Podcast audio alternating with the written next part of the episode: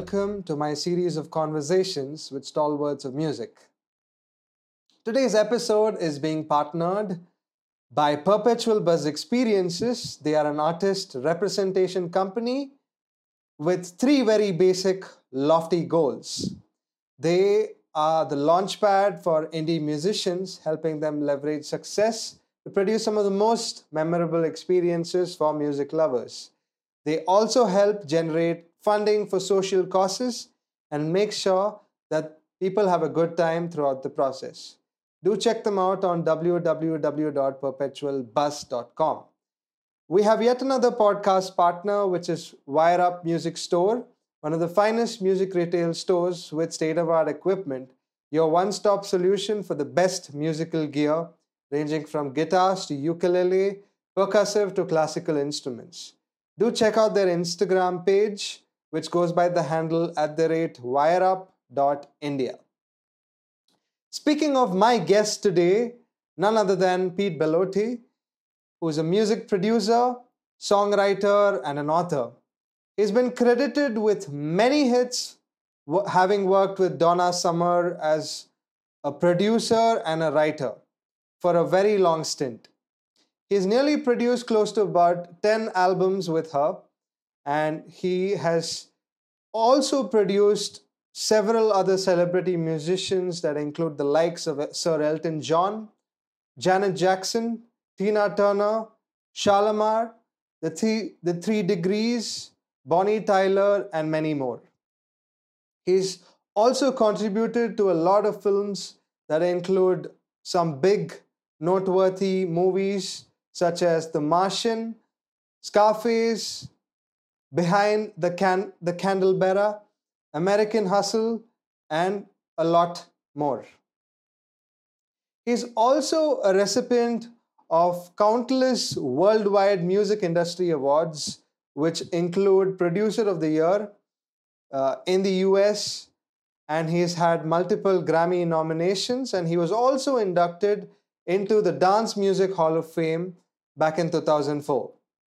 So, without any further ado, I'm delighted to welcome my special guest for today, Pete Bellotte. Hi, Pete. How are you? Which part of the world are you in right now? I am in England, just south of London. And uh, what's special for New Year? What are you doing for New Year's Eve? Trying to stay out of trouble. that's, no, that's, just, that's a good just, answer. Just going to a restaurant, that's all. Nothing, nothing special. Lovely, lovely. So, I have a couple of interesting questions coming your way as part of our agenda today. So, shall we get started? Okay, I'm ready. Uh, how old were you when your parents realized that they had an exceptionally gifted child upon their hands? I don't think they ever thought that. You're being too modest. no, I, I don't know. Um, my mother was a, a, very, very good singer, Mm-hmm. Um, and she sang all the time, and I think that probably influenced me um, okay. quite a bit. Um, I never really understood how she knew all the words to every song that ever came on the radio. It, it puzzled me, um, intrigued me. But I was, I picked up um, a friend's guitar when I was about coming up to 15 years of age. Um, I'm left-handed, so I I learned all the chords upside down first mm. before, before, I had my own guitar. Okay, uh, and then I had to learn the chords all the other way around again. but that was around about the age of fifteen. Okay. So after after this, did you also pursue some kind of formal training uh, in terms of your introduction to music? No, no. We just, um, as all kids did, we formed a band uh-huh. It must have been atrocious, but we carried on. um, and you just listen to all the latest hits.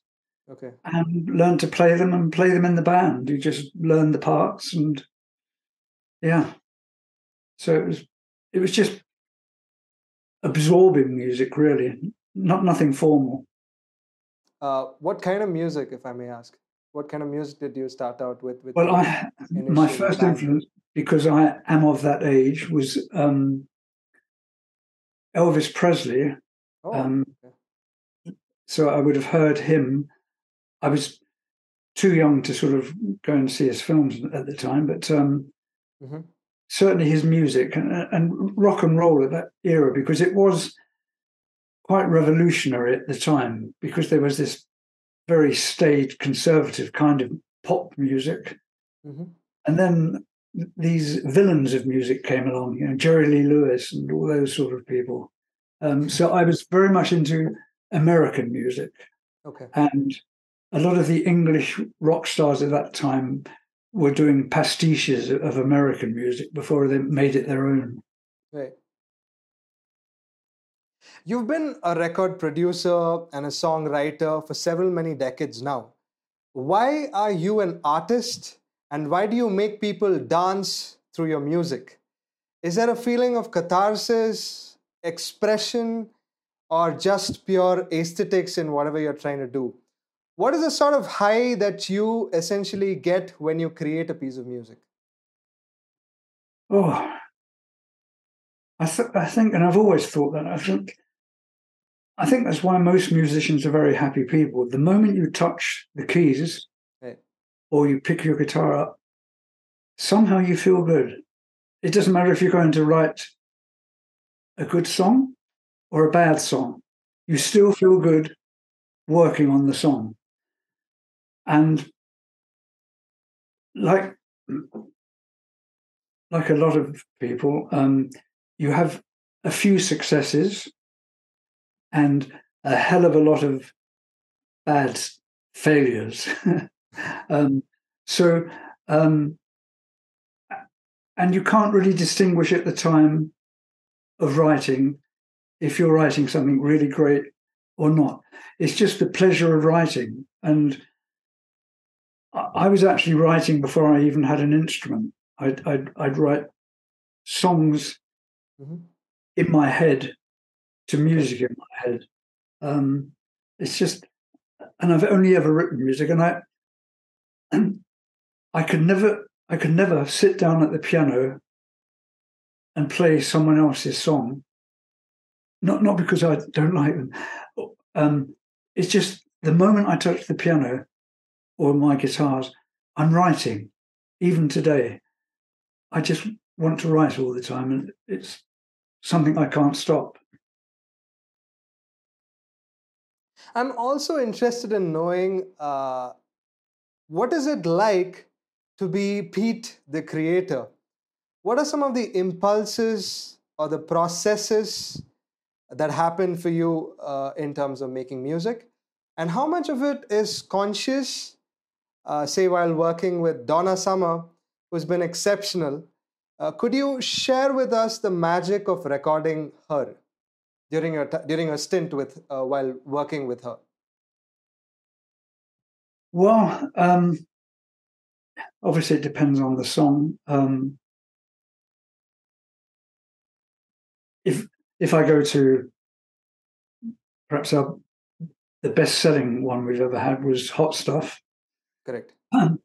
Um, that was at a time when we were starting to work s- slightly separately. So Giorgio would be going in one direction, and, and I was going more into the rock direction because I I love rock music, and um, so we were in we'd had a studio hired for us, and we were Donna was writing at home with her husband Bruce, and Giorgio was in the main studio working with a piano and an engineer, and I was sitting in the canteen, the kitchen there, with mm-hmm. and, and, Keith Forsey and Harold Faltermeyer were there, and they were playing Space Invaders. Oh, it's a computer game, and I was sitting there on my own, drinking a coffee, and suddenly, I could hear in my head, "I need some hot stuff, baby, this evening." So I had the whole whole chorus, and I said, "Guys." over to the piano, and there was a piano that had half the keys missing. It was a terrible piano, but we sat around the piano, and within in about 20 minutes, the whole song was finished. So then um, I made a demo of it, mm-hmm. Played it to Donna. She loved it. So the next day, I went in the studio and we laid down the backing tracks. And it was at that moment that I knew that I wanted a big guitar solo on it, okay. which is something we'd never done before because we, you know, we were doing discos and, and and you didn't have guitar solos in disco music. But so the chap who was working uh, with us, Trevor Veitch, he was a contractor and he would bring in musicians if we requested anything like Paulinho da Costa, Costa from Earth, Wind and Fire to do the percussion oh, set. Okay. And I said to him, Trevor, I, I need a, a guitar guitarist for tomorrow. I need a really good solo. So he said to me, Well, who's your favorite guitarist? I said, What's that got to do with it? He said, They're all in town. Everyone lives here. He said, Anyone you particularly like? So I said, Well, Jeff Skunk Baxter from the Doobie Brothers is my favorite guitarist. Oh, wow. So he went over, to, went over to the telephone, picked it off the wall. Mm-hmm. And this phone, by the way, is in the lyric of Hot Stuff because it's on one of those long curly chords. Correct. And Trevor, the contractor, he would pace up and down the room with this, stretching this cord yards and yards. And so I put in the line, almost rung the phone off the wall because I always thought he was going to pull it off the wall. Anyway, he, he mumbled into the phone. He came over. He said, 11 o'clock, okay? I said, what? He said, Jeff will be here at 11 tomorrow. Went, oh my God.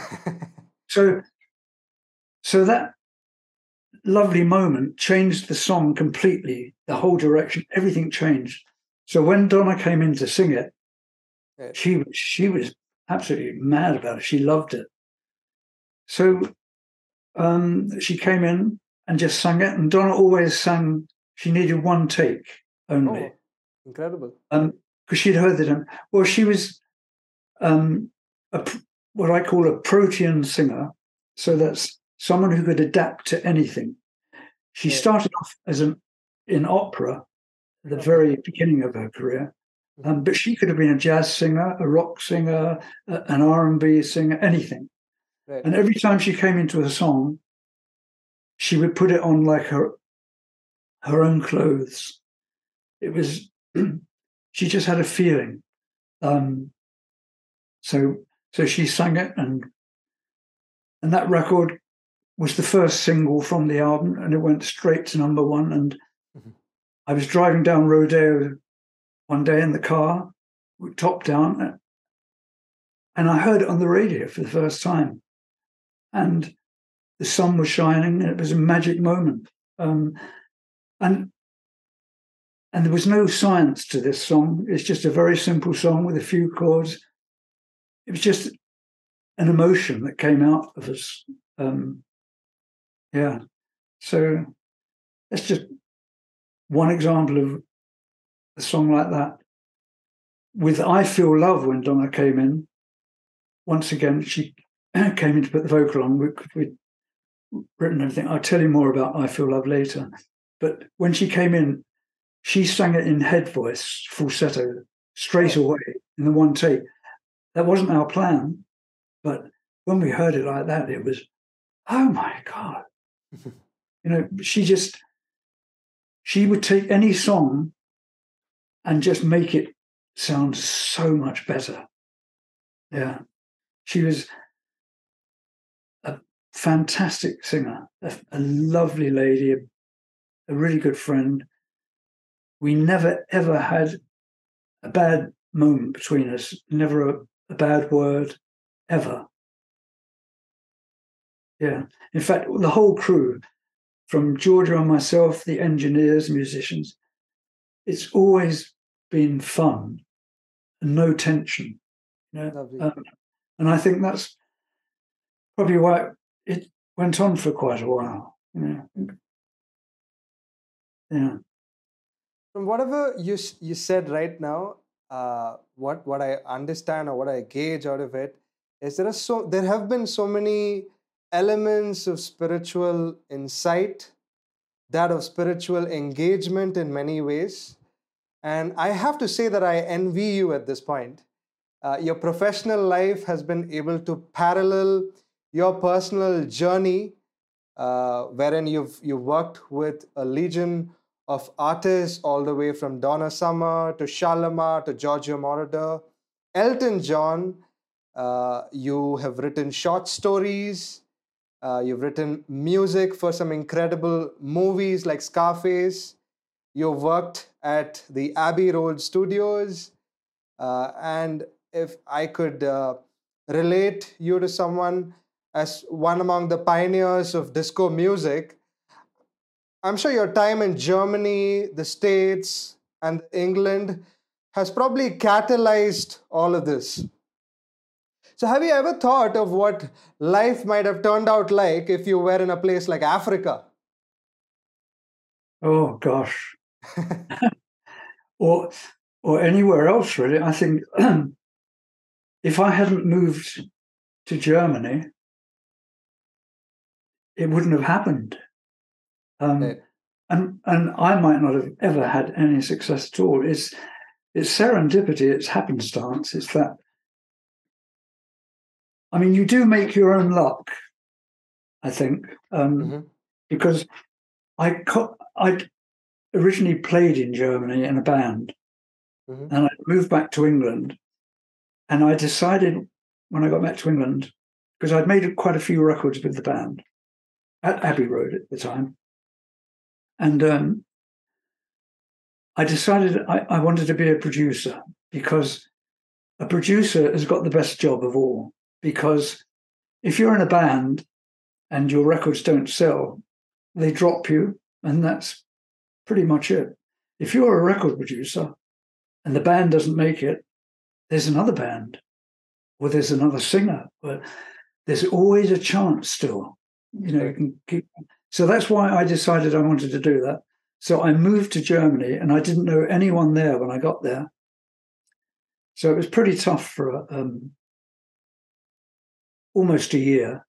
But within a year, I met Giorgio. And then within a year of that, we had a number one hit in England called Son of My Father. Um, and there we were in Germany. It's quite strange. And so Giorgio, Donna, and myself, mm-hmm. we'd all moved to Munich in our own ways. She she was obviously from Boston, America. Giorgio was from a little village in Italy called Ortisei. Okay.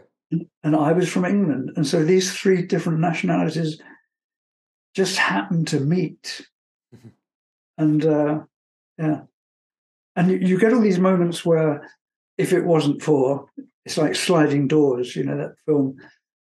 Um, if if I hadn't liked Leonard Cohen, you know Leonard Leonard yes, Cohen? Yes, yes. I, I, went to his concert in Munich okay. when I was when I was still struggling and I didn't know anyone.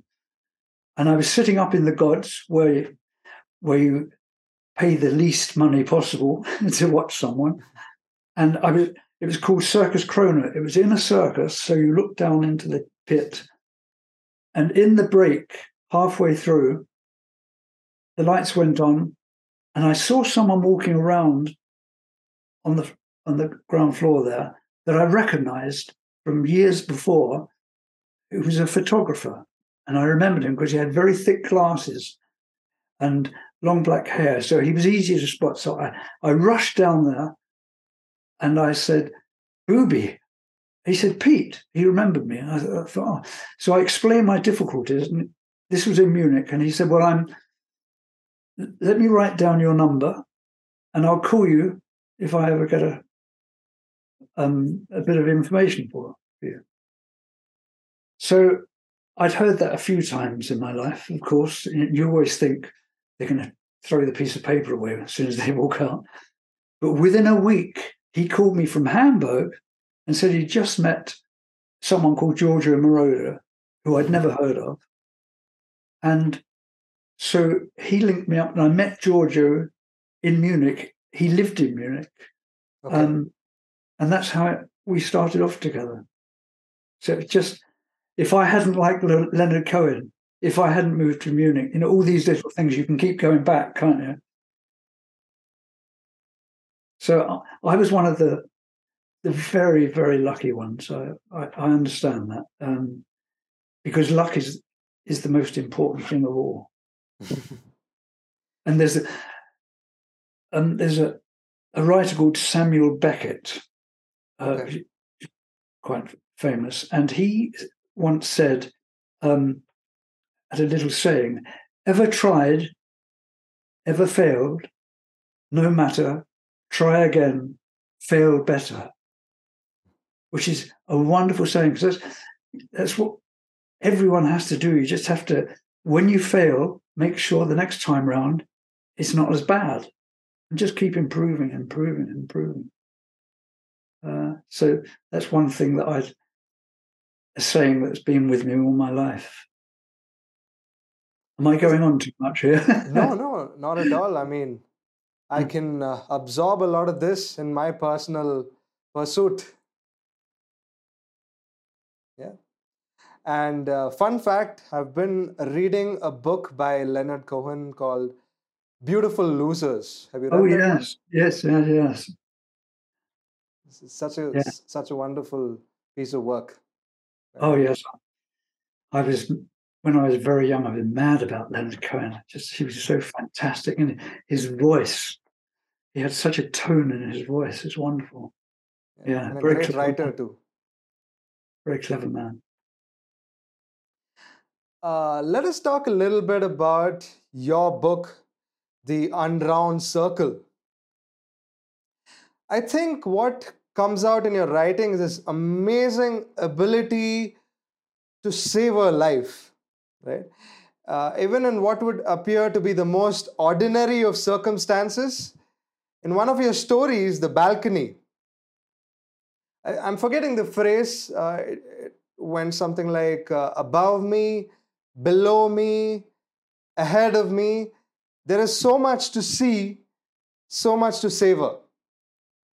I'm a fortunate man for to find uh, peace on earth, which is a very uncommon thing. So, could you throw us some light as to your thought process behind these lines? Yeah, well, I'd have to probably start by saying one of the things I've always been all my life is observant. I'm rather than participate, I rather observe, if you know what I mean. And and I, I find everyone is interesting, really. Um, the people we disregard sometimes can turn out to be the most interesting people ever. Um, but just because they don't shout it out, you just have to delve sometimes into people.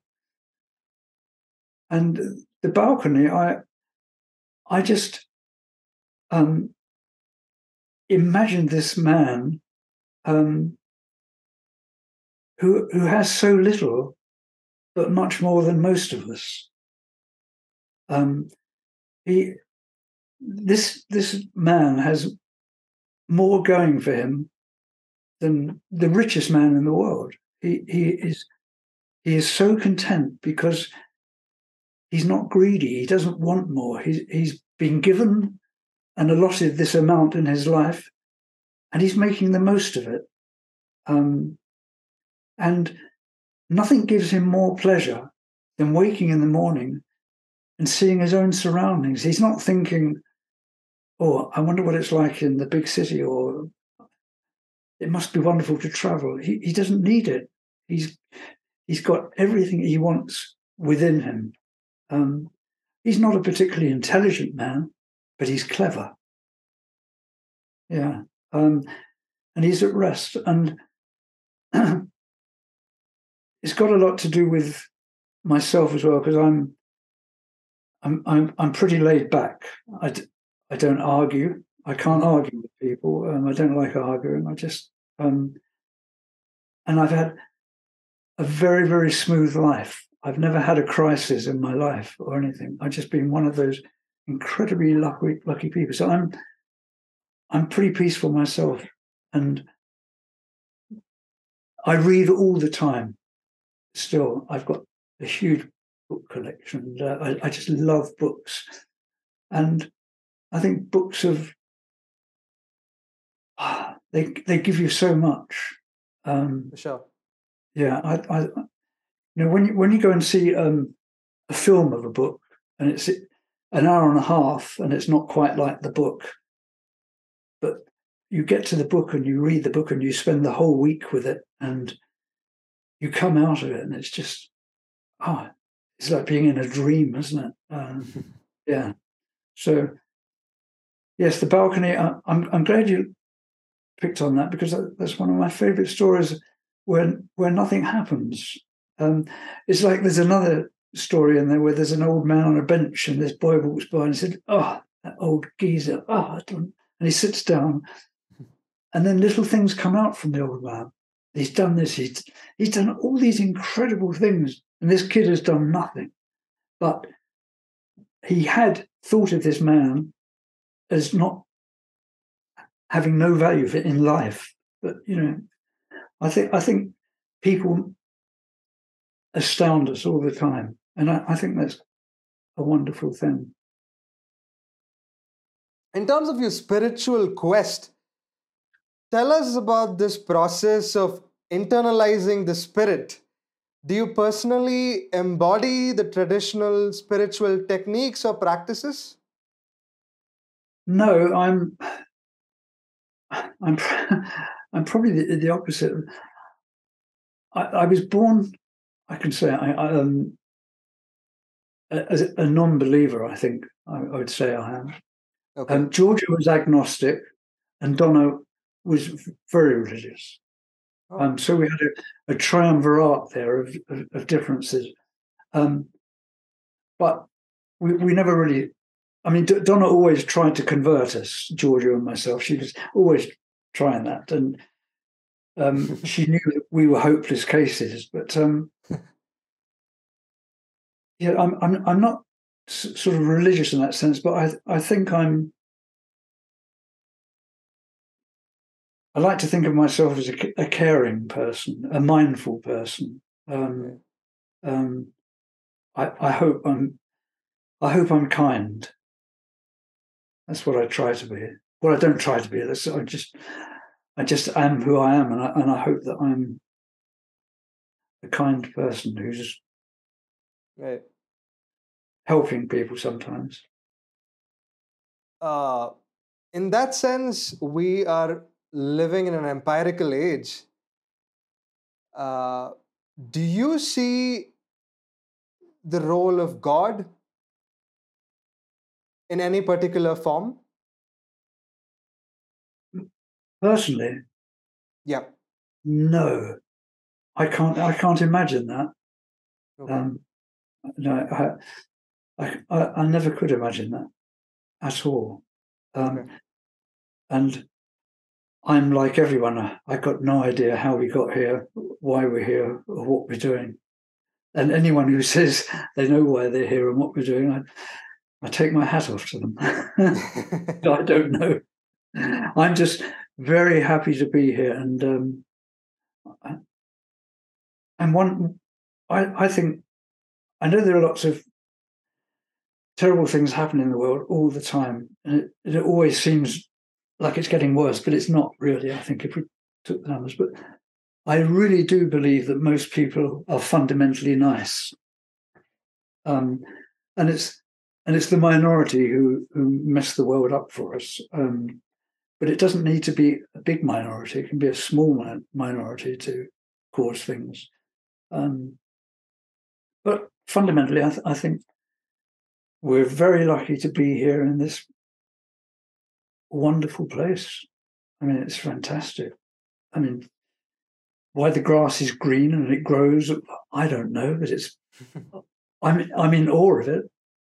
I mean, I, that's what I, I think. Um, being in awe is one of the most important things to to, to wake up because I live out in the countryside and every other morning I look at the sky and it's, it's a different formation and I think, oh, it's just.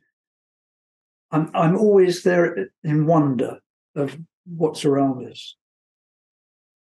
Um, I know, uh, and the funny thing about India, because I've, I've, as I said to you before, I've been been in India a few times. When I've come back, I've always felt so well. Um, and while I was there, there's something about India.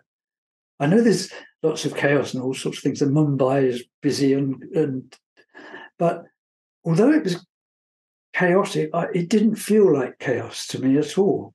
Um, and I just felt so well there. I, I, it's hard to explain. And, and I loved, or I love the, the Indian people's attitude somehow. It's just very, very, I don't know, rewarding somehow. Given that you visited India on multiple occasions, have you developed some sort of affinity towards Indian musical forms? Um, yeah, I, I do. I, I, mean, it's it's all quarter tones, so it's obviously quarter tones make such a huge difference in music, doesn't it? It's um, yeah. it's uh, it, it, takes quite a lot of getting used to and to trying to understand it because it's quite different. But yeah, um, we had on our travels in India, we came across so much music there. It's just, um, I mean, music is everywhere, isn't it? Um, it's, I think you probably hear more music in India than you do here. I mean, it's incredible. Everywhere you go, there's music playing. Um, perhaps that's what makes the Indian people so calm and friendly. Um, I mean, there's mu- music is is the universal um, language, isn't it?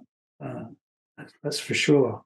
sure. I mean, and I've often tried to wonder what an Indian person from a small village who only knows quarter tone music, when he hears Western music for the first time, that must be very strange.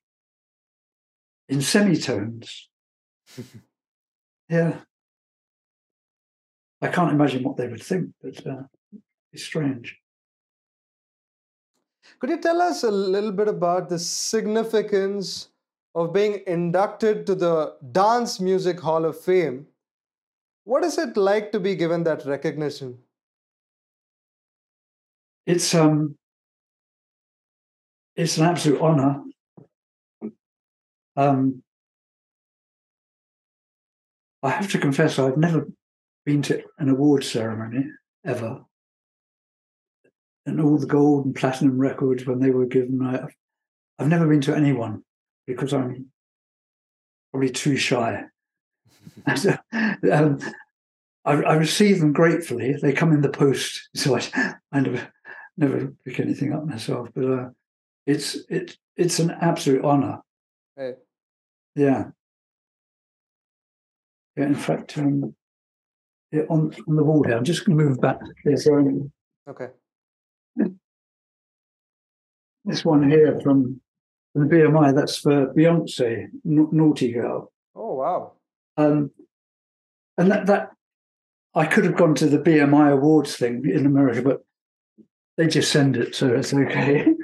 um, so, so those, they're, they're, wonderful things to receive. Um, yeah, yeah, I'm, I'm, I'm pleased, very pleased and honoured to have them because it's, it, it's such a tough business to to get any award for anything is uh, is a privilege. What kind of applause would you give yourself at this point? Applause? Mm-hmm. I wouldn't give myself any applause.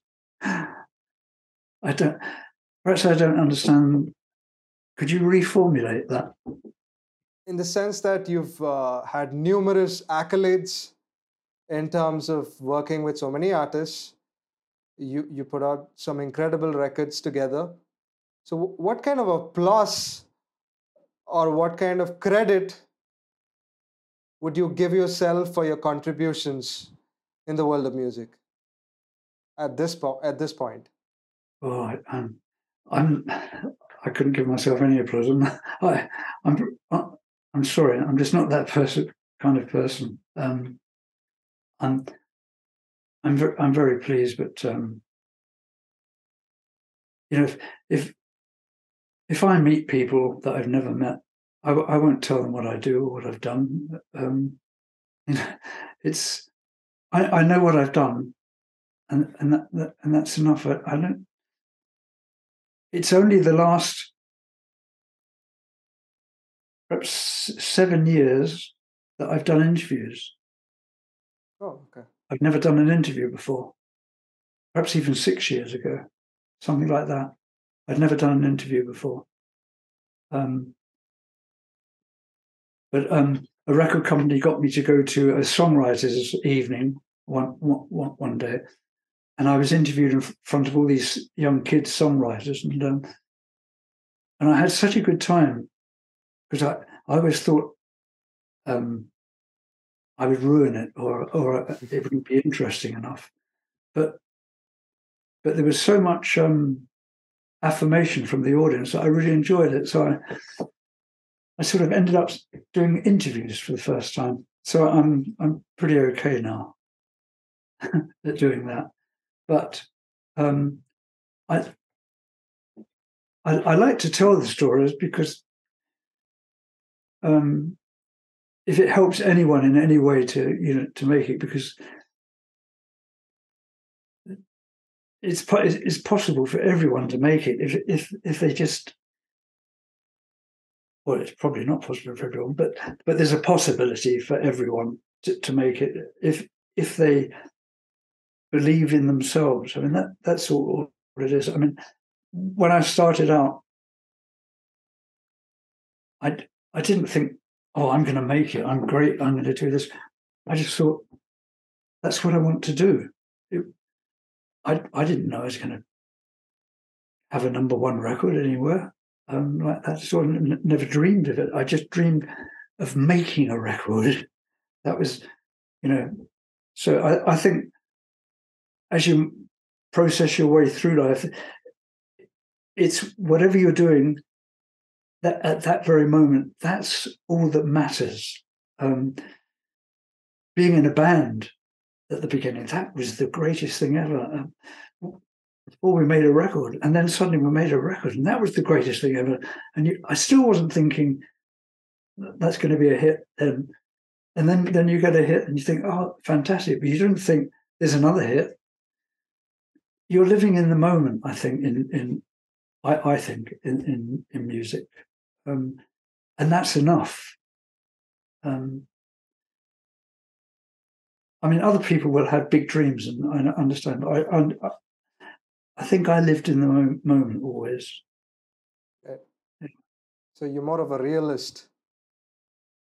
Yeah, yeah, I, I yeah, whatever, whatever it is. Um, I'm a bit of a loner as well. You know, I like I like um, just walking around cities on my own and, and you know all that sort of. So I, I've not. I, I can't say I'm overconfident about anything. It's just doing what I wanted to do. That was all. As, as long as you're doing something in life that you enjoy, you know. I mean, if I'd been a, a great carpenter. I think that would have been fantastic, you know. Um, a great whatever, you know. Are you having a good time so far doing this interview? Oh yes, yeah. it's going quite. Uh, this is quite different. This interview because it, I, I understand you're trying to get to the heart of something else, which most interviews don't happen. Well, I've never had these kind of questions actually. You, they want facts and whether but you, I know you're, you're, you're trying to figure out what makes me tick in, in that sort of thing. Um, so so that's why I'm a bit hesitant and going off in strange directions as well because I'm not used it's to. all right. You can you can do stuff in the heat of the moment. Feel free to pour whatever comes your way. Okay. Uh, if you had to talk about concerns there are some concerns that find expression through music. As a human being, what are your passionate concerns if you had to respond to problems like degradation of the environment, uh, responding more acutely to globalization of culture. So, what are some of these things that you passionately feel about? You wave a flag and say, Stop this right now. Oh, gosh, that's a big list. That's a big list. Um, spontaneously, the first thing I think of as you said that is that what disappoints me now compared to when I was in my teens and the and the early and the sixties is that there was a lot of protest movement in songs. Lots of lots of the big bands, the Crosby, Stills, Nash, everyone was interested in, in environment against the wars and, and all those sorts of things. And modern music now has so little lyrical content expressing discontent with what's happening. Um, the day of the protest singer was, was kind of gone. So I think the younger generation have kind of, I don't know if they're despondent or what. I, I know there's Greta Thunberg and, and lots of people like her, but I'm I'm talking I'm generalizing. If you look at the charts, you you you don't find anything political or environmental generally in there. So I th- I think I think that's slightly disappointing from from my point of view. Um, but I'm I'm aghast at so many things. The, the plastic on the beaches. Um, yeah. Here in England, civilized England, you go out and drive in the car, and you see that people have thrown rubbish out of their cars onto the sides of the roads.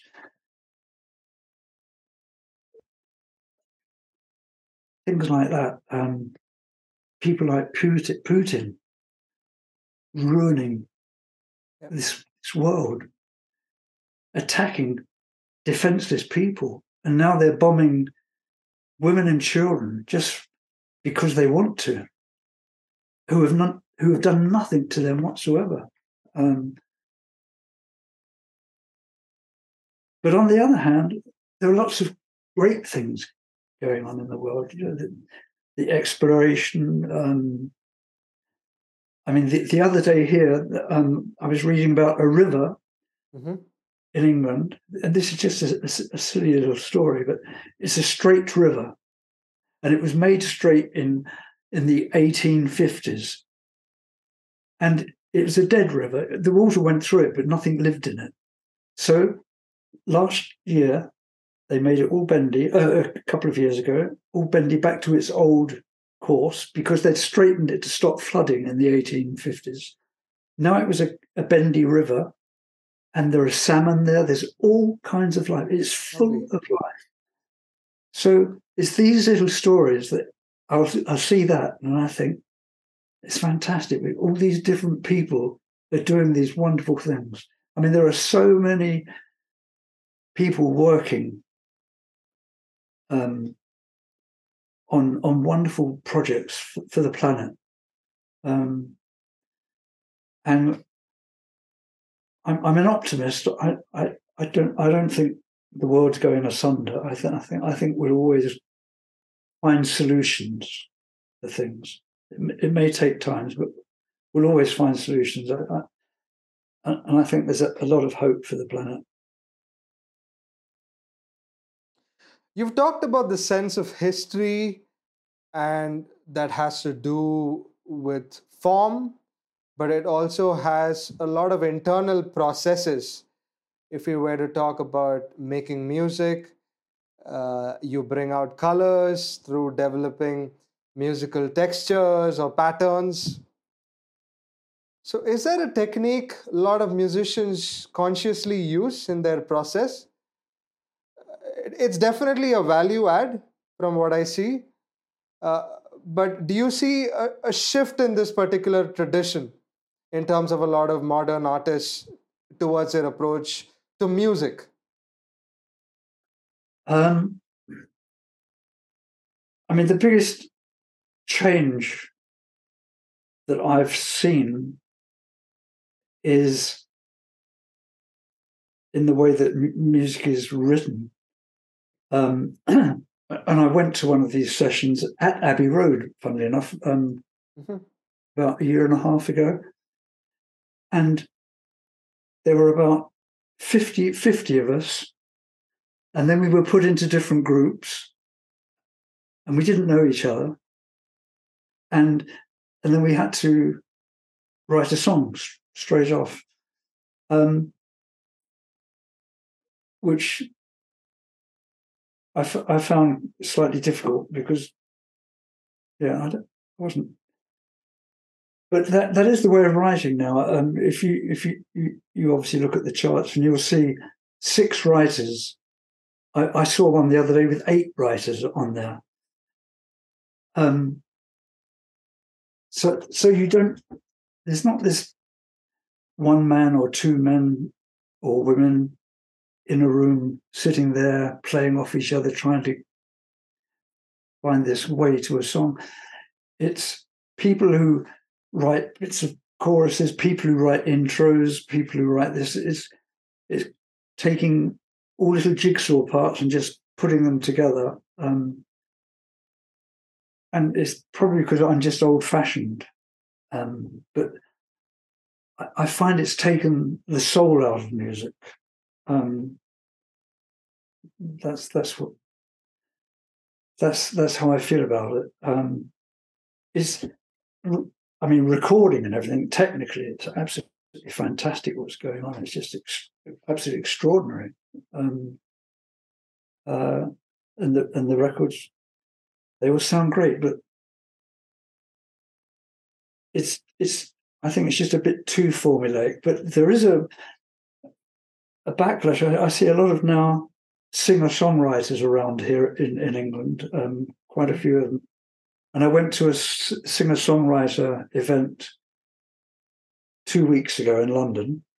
It's called The Other Song, and they have um, all, all kids who are working. There's a Brit school here for music and uh, whatever, and they'll come in and each of them will sing two songs.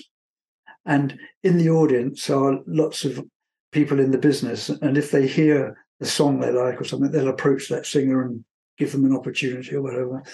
And you hear those people just getting up there with a piano or on their own, and and then you hear it quite different.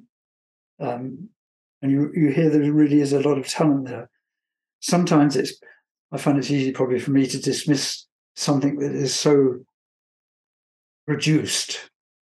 You know, everything, you don't know if the singer's really a good singer or not, you can't tell. Um, uh, but then I see them, at the sunrises and I think, oh, well, no, they are there. They're just, they're hidden uh, below all this, you know. Um, I'm probably not explaining myself very well there, but um, um,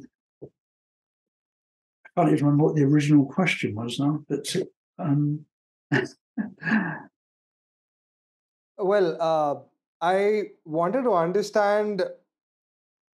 You know, a lot of artists tend to play with musical textures. Oh yes, yeah, that's right. Yeah, and colors which are associated with all of that. Uh, so I, w- I wanted to know how many musicians consciously use these techniques in their musical journey, especially during modern times. Yeah, uh, that's a hard one to know how to, how to answer, really. Um, I mean, I, I, I haven't met these people, but I, I do know there are, as you say, lots of people who who see colours when they're writing, and um, right. and and the colours will affect the mood, etc. Of the um, uh, in fact, I, I knew a blind man um, who thought, because he'd never seen colours, but he thought he saw colours when he wrote, which I, I found quite interesting. Um, and he heard music completely different, in a completely different way to you and I. When when we, whenever we finished recording, he would stand there, listen to the song, and he would spin on his feet, round and round and round, because he was listening to all the reflections coming off the walls and, and the glass. He he was hearing so much more than you and I would ever hear, ever. It was just, and he he could hear exactly where it was all coming from. It was an incredible experience watching someone hearing something in the same room as you, and you knew he was hearing something completely different. Yeah. So, Incredible. So that, that that's kind of a bit like some of these writers who are, you know, there, there are some absolute genius writers out there. Um, and, and you can imagine that, that, that, their heads are full of something that most of us don't have and, and, and can't appreciate. Uh, yeah. I don't have one of those heads. but you put put some incredible music out though. Oh yeah, yeah. That's, what matters. Right? That's that's just that's just joy, having fun in the studio. That's that's the main. The one the thing about disco at the at the time, um, in its brief highlighted years, was mm-hmm. it brought so much joy to everyone because it made people dance, um, and you you just knew that you know people had been at work that day in an office doing something boring or, or, you know having a horrible job in the factory and they go out in the evening and they get in and the music as soon as the music starts um, and, and particularly with disco because that ball on the floor is is the heartbeat you know. Um, before disco there, there, there wasn't four on the floor on the drums it never um, the first time was on on Love to Love You Baby as a proper four on the floor bass drum. Mm-hmm. Um, um, but but if it's the primeval four on the floor that you see all these thousands of people who don't know each other, never seen each other, but they're all in the room, waving their arms around, enjoying the moment. Um, it's like all these neutrons, all these separate neutrons, they suddenly come together and form some solid, massive joy, um, which is fantastic. And it was made that way as well. When, when we were making it, we were we were having so much fun. I mean, we we really enjoyed ourselves and laughed our way through all, all of our recordings. I think it was just a great, great positive thing. You know, just and nothing was ever difficult. It, uh, we we worked incredibly fast. We never overthought anything. Things just sort of evolved, and it was just one of those lucky periods. Uh, and then it stopped at the end in the about 1980 when punk said disco sucks and disco is dead I remember seeing it on the walls in New York, and I thought that's the end of disco. And I thought I thought I'd never hear it again. I thought I really thought it was going to be finished, and then it just slowly, slowly, slowly percolated again, and it's in all different forms now. There's disco everywhere. Yep. Could, because people just want to dance and enjoy life and forget the, the day they've just had um, which is wonderful. Uh, let's talk about your career. It has spanned for several decades in different landscapes and different geographical environments. So, have you felt a correlation when you look back between these environments and your work in some way, possibly?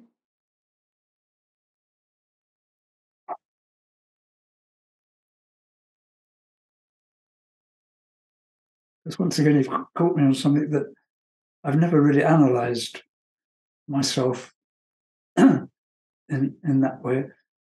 Um,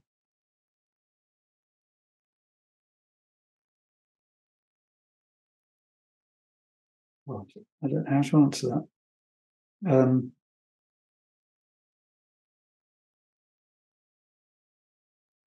I, I, I, I, still have to come back to it, uh, living in the moment, um, really.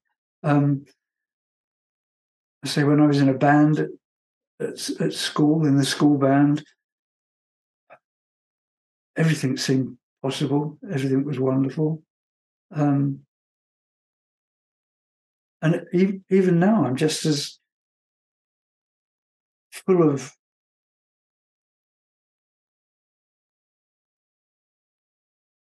yeah. Um, I'm totally satisfied with life. I I, I love my life, um, mm-hmm. um, and I always have done. Um, even even when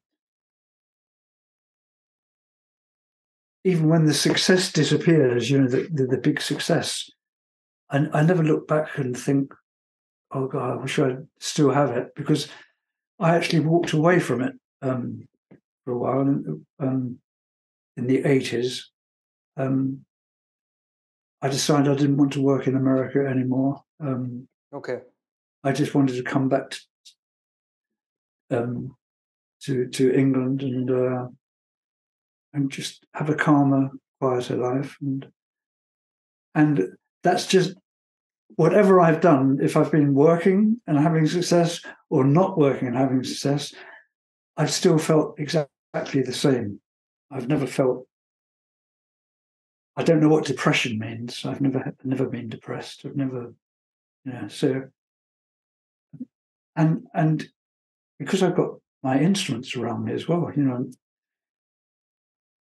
I say it's that thing. Touch the touch the instrument. What could be better? Yeah. uh, I'm sure you've reached a stage of calling yourself a celebrity record producer. And, and, so. and you're just you're just extremely modest. No, no. Listen, when you look around, the other day I met um, Rodney Jerkins. Okay. Okay. So he's probably the biggest producer writer in the world, I would say, really be abundance anything. Um, I stood next to him and I thought, you know, this is the real deal. that's that's the real deal. You know, um, yeah. No, I'm I'm quite seriously. I'm I'm I've been moderately successful. Some of these guys are just mega successful. You know. Fair yes. enough. Fair enough. Uh, you can be a moderately successful record producer. Uh, one might think that once you reach a certain level, that whatever you produce sells in the market. So when you reach that particular stage, isn't there temptation and almost to put out to the entire world everything you create? Yeah, um, I think it was the opposite uh, with us. When we started out, Giorgio and I, we we worked so hard um, in the studio, um, and we made so many records. It was extraordinary. um, and the more success we had, the less we did. Um, when we were when we were working hard, we'd we'd be finishing. We'd start at probably ten in the morning, and finish at midnight. That doesn't sound that long for rock and roll, I guess, but, but it's a long day in the studio. And and as soon as we had success, we worked from 10 in the morning till six, because then we could go out to restaurants and, and just, you know, have a nice evening. Um, and it was still productive. Um, sometimes when you do too much, um, a, a, a lot of it is garbage then, you know, you're just doing, whereas if you're if you're cutting down, you know, it's it's a, a lot easier. We, we never had in all all the um, sort of stuff we've ever done, all the we never did too much. Um, for example, if whichever album you choose, if there are eight songs on there, that's all we wrote. There was never a ninth song that we left off. or a ninth song that we got halfway through and stopped. We only ever recorded what we wrote for the album. That sounds very strange now because every, at the moment albums are coming out all over the place from um, big bands, all sorts of people of songs that they recorded in the studio but never released, didn't make it onto the album. With Donna, you can't do that. There's only that there. There's nothing extra. Um, so, yeah, I don't know why I'm saying that, but that's that's one of the things. That, oh yes, yeah, too much and too little. Yeah. So yeah, we we probably cut down more and more as we. And and and I look back and we we had so many offers as well. You know, the Hall and Oates and all, all all sorts of big names that we just turned down, not not for arrogance or so, but but because life was good as it was. You know, it was okay. Didn't, didn't need that, and we were doing probably a, two or three albums a year with Donna, which people don't do now. Really, you don't have that many albums. Right. Yeah. Uh, you did mention about Giorgio uh, on several occasions uh, during our conversation. Uh, from what it looks like, you've had a great uh, relation, which has been a very long and enduring one. You've been very closely identified, you know, in terms of putting out music with him. So, what is so unique and special about this particular relation with Giorgio? Oh, I don't know. It's, um, I think we we hit it off right from the beginning. Um, we we got on very well. I I started off when I first met Giorgio. As I said at the beginning, um, I was really struggling to get a job, and I became his. That's in 1970. I joined him, and, and I became his assistant. Mm. Okay? Um, so this was my first job, and I was really thankful to get to get that because it's difficult. And on the very first day when I went up to to work for him, he came out of his um, suite and uh, he handed me his attaché case and he said, "If you carry that for me, please." And I said, "I'm really sorry. I'll do anything for you, but I cannot carry your case." And he said, "Okay." And when I look back, I mean, uh, I probably shouldn't have said that because he might have said, off you go then. But he was okay. And, and so we worked together for a year. Of course, I was an apprentice, really. I was learning everything properly. And after a year, um, a record company offered me a job as a house producer so that I would work for Ariola Records only for their artists and produce. And I, I told George that, and he said, that, That's fine. So off I went for a year. And then one day, because we still, still saw each other all the time, and then he said to me, Come back to me and we'll be equal partners. How'd you like that? So I said, Fantastic. So we became equal partners and, and and everything went well. And we've always got along well. Um, he's he's Italian, as you know, and, and I'm English, but we talk to each other in German still to this day. oh. Um, yeah, be, be, because we were in Munich, and that's uh, in in the studio. Every everyone was speaking German, um, and, I spoke fluent German as well. So that's what that, that's what we did. Um, but he's um he's good. He's got he's he's very funny. He's got good humour. Um, I've got I know lots of very funny stories about about him that that uh, quite entertaining. Um, yeah, he's he's he's a very very talented man. Um, and he was very successful before I met him. He li- he lived in Berlin and he had big hits with what they call bubblegum music.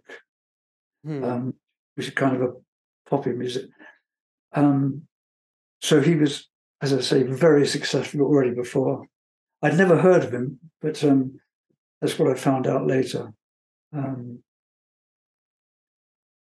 yeah, so um, and he came from a family of of artists. His, his younger brother was a paint is a painter, um, and in this village they're all wood wood craftsmen. They can all carve beautiful carvings and wood and everything. So so that they're all quite artistic anyway.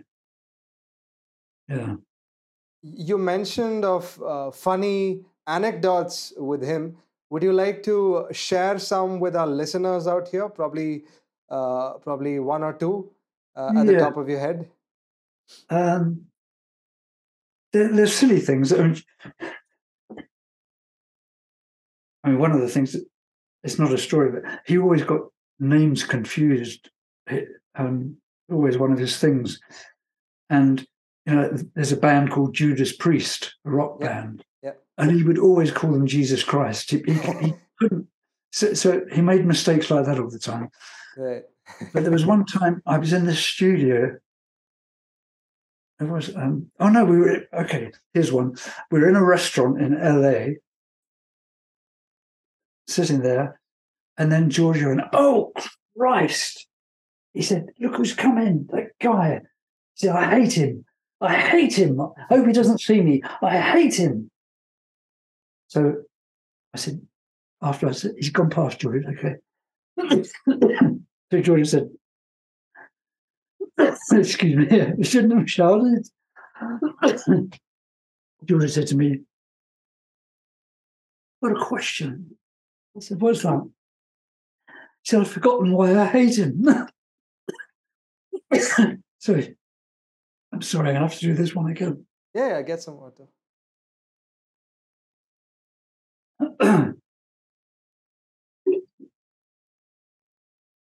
So Giorgio couldn't remember why he hated him, but he mm-hmm. knew he hated him. Who, who was he? I, I, don't know. I, I'd never seen him before, but right. Giorgio just knew he didn't. He hated him. and then another time we were in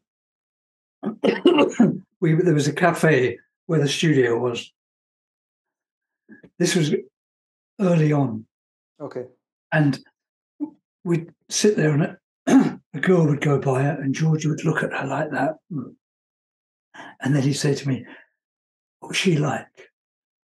I said, you know, she's blonde, you know. And he said that a few times. And I suddenly thought, hold on. And there was a cigarette machine near us. And I said, George, read that machine there. Can you can you read them, the packets of cigarettes? And he looked at it and he squinted his eyes and he said, Zigaretten. I said, no, not the big sign, the small sign. And I suddenly realized he, he could hardly see. why this was worrying, he had um, a Ferrari Dino. Oh.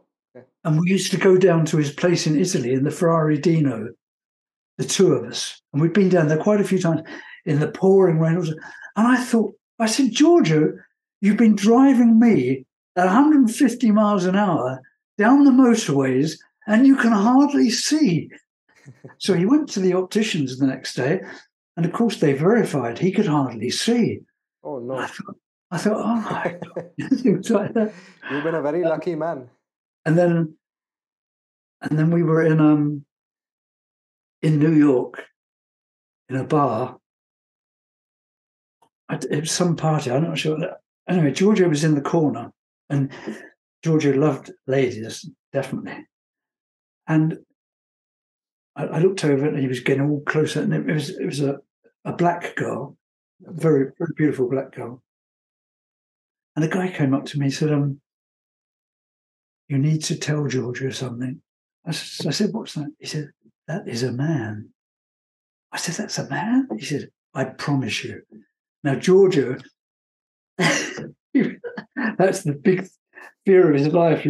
So I, I, went over and I whispered in his ear, and he he ran out of that place so fast. yeah, but Oh, there are just so many funny little stories all, all the way along. Yeah. Incredible, incredible to hear all of this. oh, the, he he made um one of his albums. He, he made um Nights in White Satin, which was a it was a big hit with um the original band Moody Blues. Right. and they came to our studio in Munich to record another album. Mm-hmm.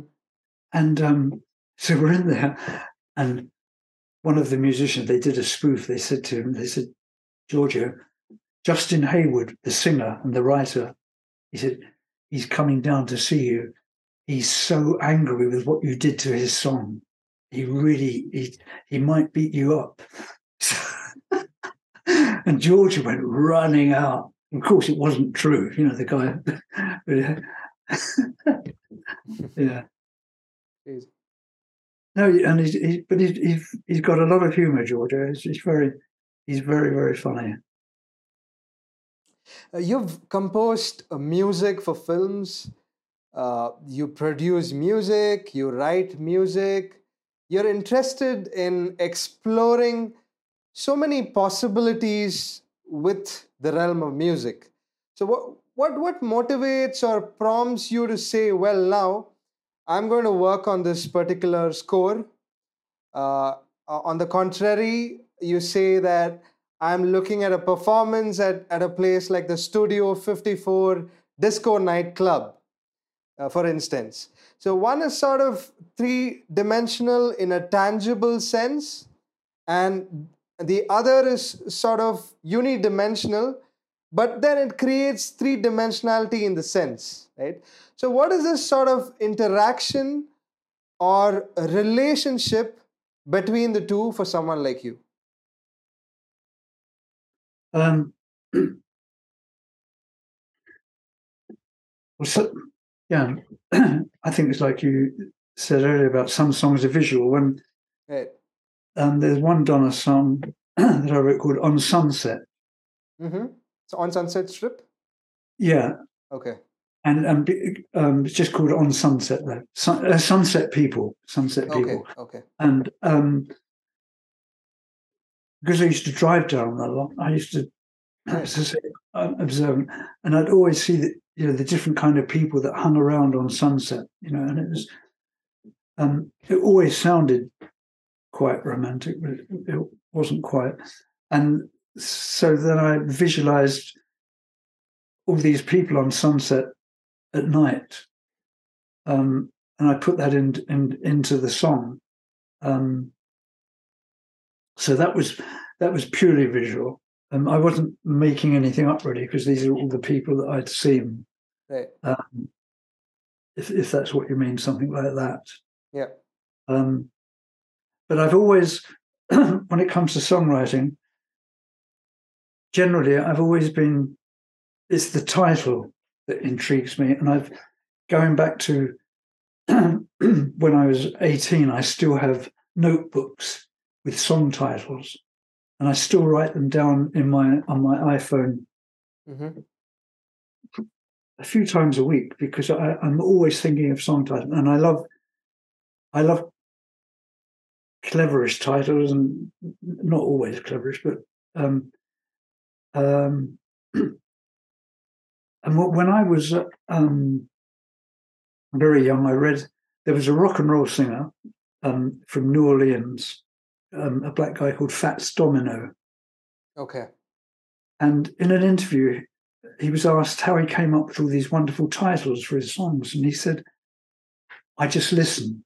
And they said, What do you mean? He said, When people talk, I listen.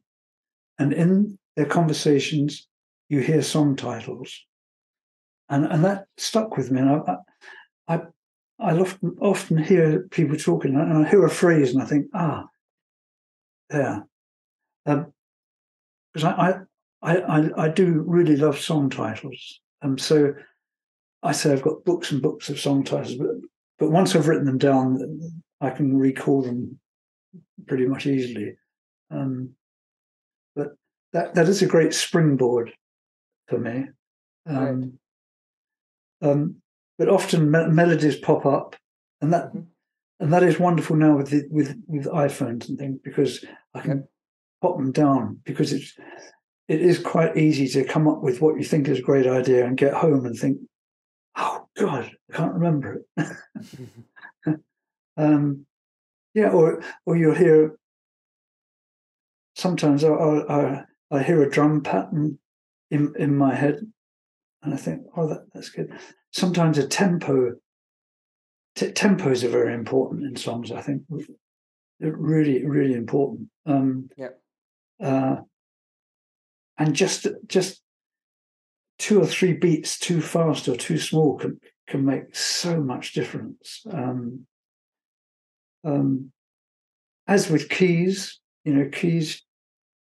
Um, I mean, that's the amazing thing with Donna. We never wrote a song in her key. She just sang in the key that we gave her the song in. it sounds strange, I know, but that's that, that's how some of these songs come came off so so fluky. Um, I'm sure she's been able to adapt pretty well, uh, you know, singing on any particular key for that matter. I mean, there we didn't work it out, but I mean, unfortunately, MacArthur Park was naturally her key as well because that has got such a, a range. That's the only song we ever recorded where she had to have one go at the high note at the end, another second go. Otherwise, she sang it all in one. Um, but that was a, a pretty difficult song. There's a, a, story about MacArthur Park I could tell you if that would be. Sure, sure. yeah, I'd, I'd love to hear that. Go for it. so, we've done an album called Live and More, mm-hmm. Re- recorded with an orchestra. Oh, okay. Um, at Universal Studios. So we had where, three. Where, where is that? Where is it? Where oh, is... sorry, in Hollywood. Hollywood. Hollywood. Okay. Okay. Yeah, sorry. Right. Um, so, so it was with a huge orchestra. I, th- I counted. I counted it the other day. Just a matter of interest on the on the credits. I think it's about eighty people on stage. It was massive. Massive. And um, so we had enough material for three sides of an album. And Neil Bogart from Casablanca Records, he wanted to record um, an old hit. He didn't know which one, but he wanted an old hit on the fourth side with a couple of songs. Just just wanted to do a cover version of some hit. So he organized us to go to um, Westlake Studios um, mm-hmm. on a Sunday. That's where Thriller was made and all those big Michael Jackson songs. Oh, okay. And um, so we were there. There was Donna, the record company people, a few musicians, Giorgio and myself, a good bunch of people, an arranger. And all we had to do was sit there, talk, and just throw out names of songs that we thought were great from the past. And we kept going and going, and, and you, you mention a song, and everyone would go, "Oh yeah," but but no, perhaps not. And so this went on for a couple of hours. They sent okay. out coffee and cakes and everything, and it was really coming to the end. We couldn't think of anything. And at the very beginning, I'd thought of MacArthur Park because it's one of my favourite songs. It's by Richard Harris, but a lot of people hated that song. It was one of those, they call it bovril here, bov, um, marmite, which is a kind of a, a paste that you either hate it or you love it when you eat it. You know. Okay. So there's, there's no in between. It's binary. So I didn't want to mention it because I, I thought I'd be embarrassed because they'd all laugh at me. Anyway, it came to the very end. We were just about to pack up, and I said, "What about MacArthur Park?" And Neil Bogart, he kind of went, "Yeah." And they sent out for the record, played the record, and of course, it's it was obvious that it's good for Donna because it starts off slowly, a typical disco record, and just keeps building and building and building. So, um, the arranger Greg Mathieson, he was sent home straight away to write the um, score, and the score was pages and pages long because it's such an intricate clever song. And, and we finished recording it in a couple of days. And um, and it went went to number one, and it was number one for about three weeks. I think it was it was our first number one. Oh wow! And um, this was written by Jimmy Webb. Okay, he's a very, he's a very famous songwriter.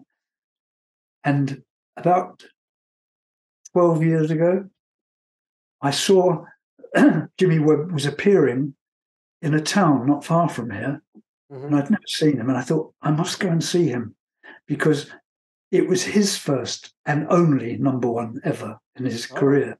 So I thought, I must go and see him. So I went to this place, and there were only a few people there. There was a very high stage, right. and I don't know, 20, 25 men, men that no women, just men, middle aged, very strange crowd. And when it finished, Jimmy Webb had written his autobiography and he had his book there for everyone to buy it and have it signed. Well, I already had the book, so I, I just queued up. I just wanted to say hello to him. So I, I waited my turn. I got to him and he's writing and he looks up and I said, Jimmy, my name's Pete Bellotte. Um, I, I produced MacArthur Park. Um, and he went, Oh. And then he carried on. I was dismissed. he made me feel so small. I, th- I, thought I thought you were going to say at least, oh, great, you know, my my only number one. so it's quite disappointing, but still, but I still admire him so much. He's a fantastic songwriter, absolutely brilliant. And MacArthur Park is one of my favourite songs. And Donna did such a good job on that. Yeah. Incredible. Uh, do you believe in the cycles of life and rebirth and the many musical masterpieces as you see? Uh, if you were to look back upon your work and, and your life, uh, and I'm sure you know you, you're a realist and you foresee uh, an incredible future for you in terms of the landmarks or the milestones that you're reaching out to. Uh, have you been able to achieve all of that and uh, surrender to music and, and the entire process, or do you still see there are certain milestones or landmarks that you'd like to get at? Um, I obviously I'd, I'd I'd love to write something that became a big hit still. That I'd, I'd like that, but mm-hmm. it's it's it's not that important. Um, um, I don't. I, I mean, I, I come into the studio all the time, but I don't come in here with that kind of purpose. I just come in because I want to play and have fun. Um, um, so, so, I don't have any designs like that because um, I mean, it's it's very rare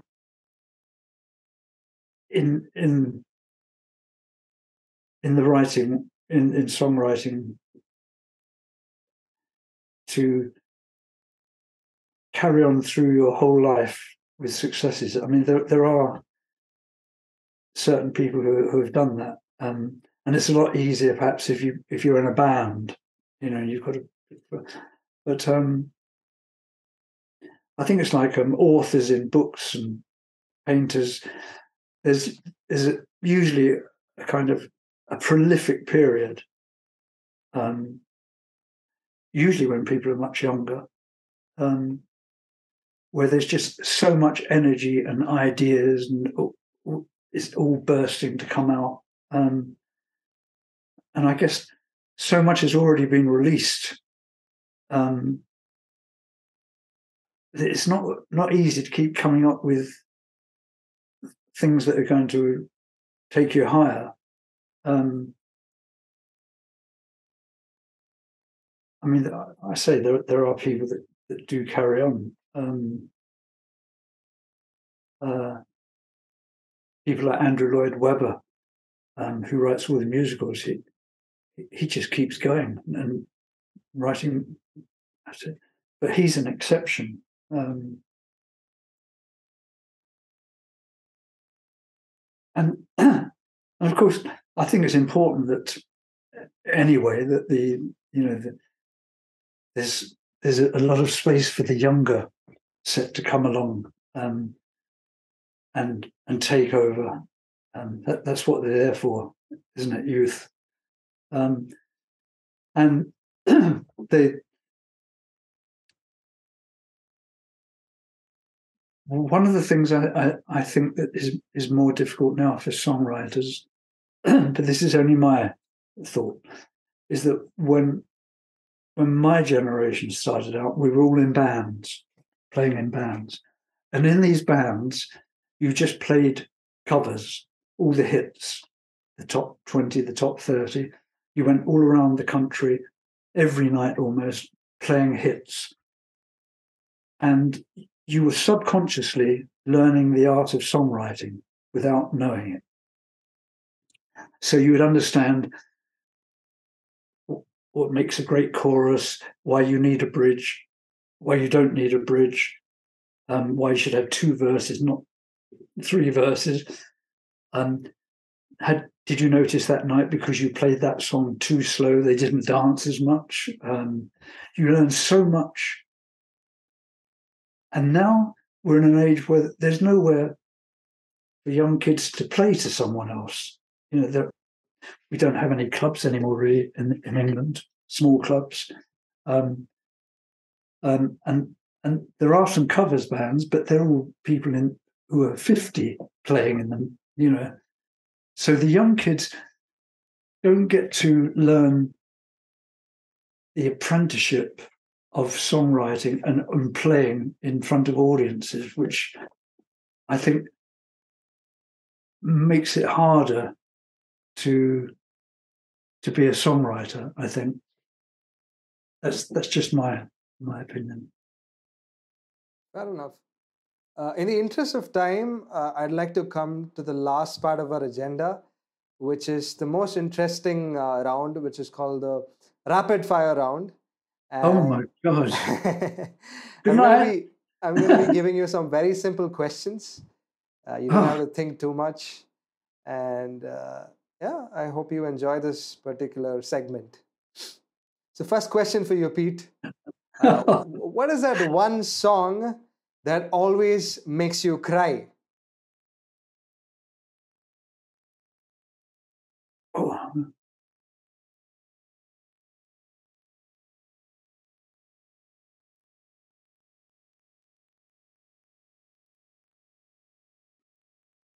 God.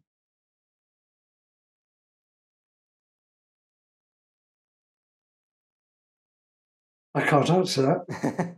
that's all right. That's I, all right. No, no, I, I, can answer it by saying I, I don't know a song that's made me cry.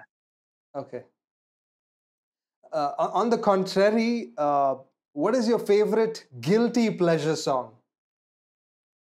Oh, um, oh God, these are terrible things. um, guilty pleasure. Um, I'd say anything by Earth, Wind, and Fire. Ah, good choice. Uh, if you had the chance to put together an all star disco music group, who would be in it? oh my God. I thought these were simple. uh, my God. That is so difficult. So I've been, I've worked with so many great musicians. Uh, um, that, that is just. That's another question I just couldn't answer straight because there's just no. There are too many. I'm just going through bass players, and then I'm thinking, oh my god. But but who comes who comes uh, at the top of your head in terms of uh, bass players? Maybe you can pick one of them. Uh, given there's budget constraint.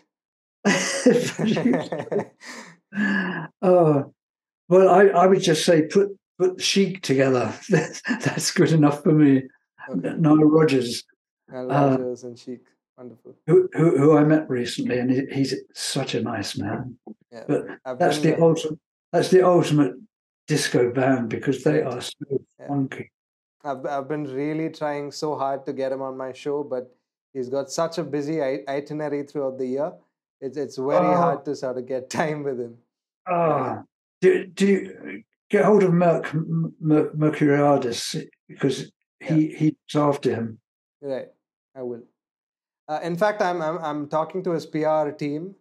Uh, yeah, and they are like my point of contact at this point. Let's let's hopefully look at something uh, positive in 2023. Yeah. You'll have a ball with him because he's yeah. very knowledgeable. For sure. Um, yeah. yeah. What is your favorite cuisine? Cuisine? Mm-hmm. Salads. Okay.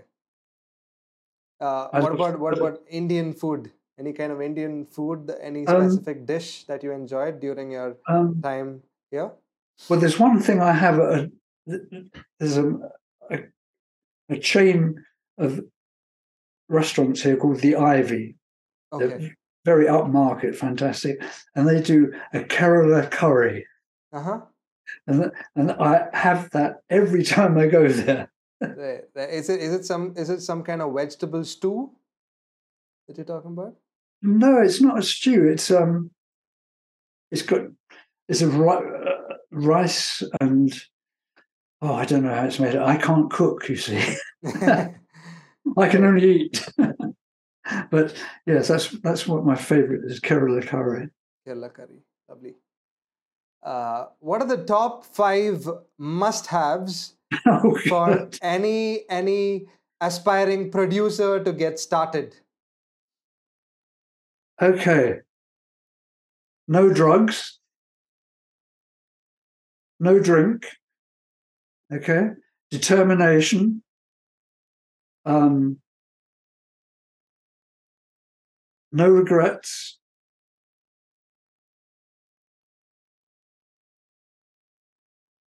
and only try to please yourself. Please yourself. Incredible. Is that five? Yeah, that's five. Yeah. I have one last question for you, which is what custom... are you doing here? Uh, not at all. It's it's been it's been such a fun interview. Uh, we've we've we've in fact exceeded our time uh, limit. It's it's it's it's been such such an interesting interview that uh, I've never been able to keep track of time. Uh, so, coming back to my question, uh, down in the distant horizon, what would you want to be remembered as? What would I want to be remembered as? Mm-hmm.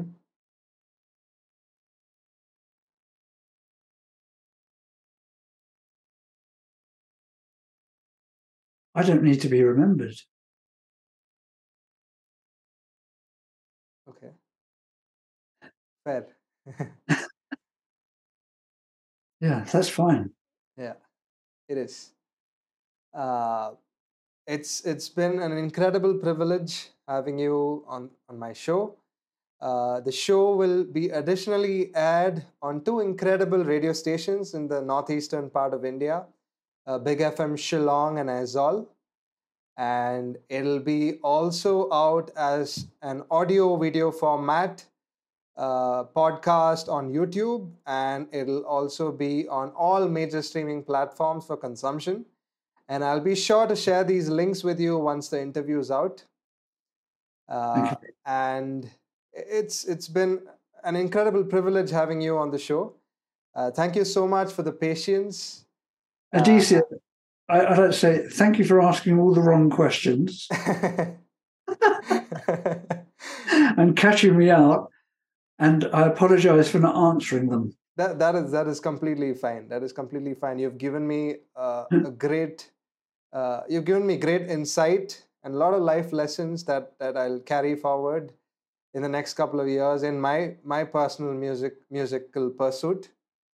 And uh, thank you so much for taking time out uh, as, as we continue to celebrate a dozen marvelous musical pieces, the showmanship that you've displayed in terms of your abilities as a writer, a producer, and you've made a countless number of people dance of their feet. thank you so much for everything. It's been a great blessing, honor, and a privilege. Thank you so much, Pete. My pleasure, Aditya. Uh, do stay in touch, and I'd love to host you in India very soon. That'd be fine. Thank you. Thank you for everything. Bye bye.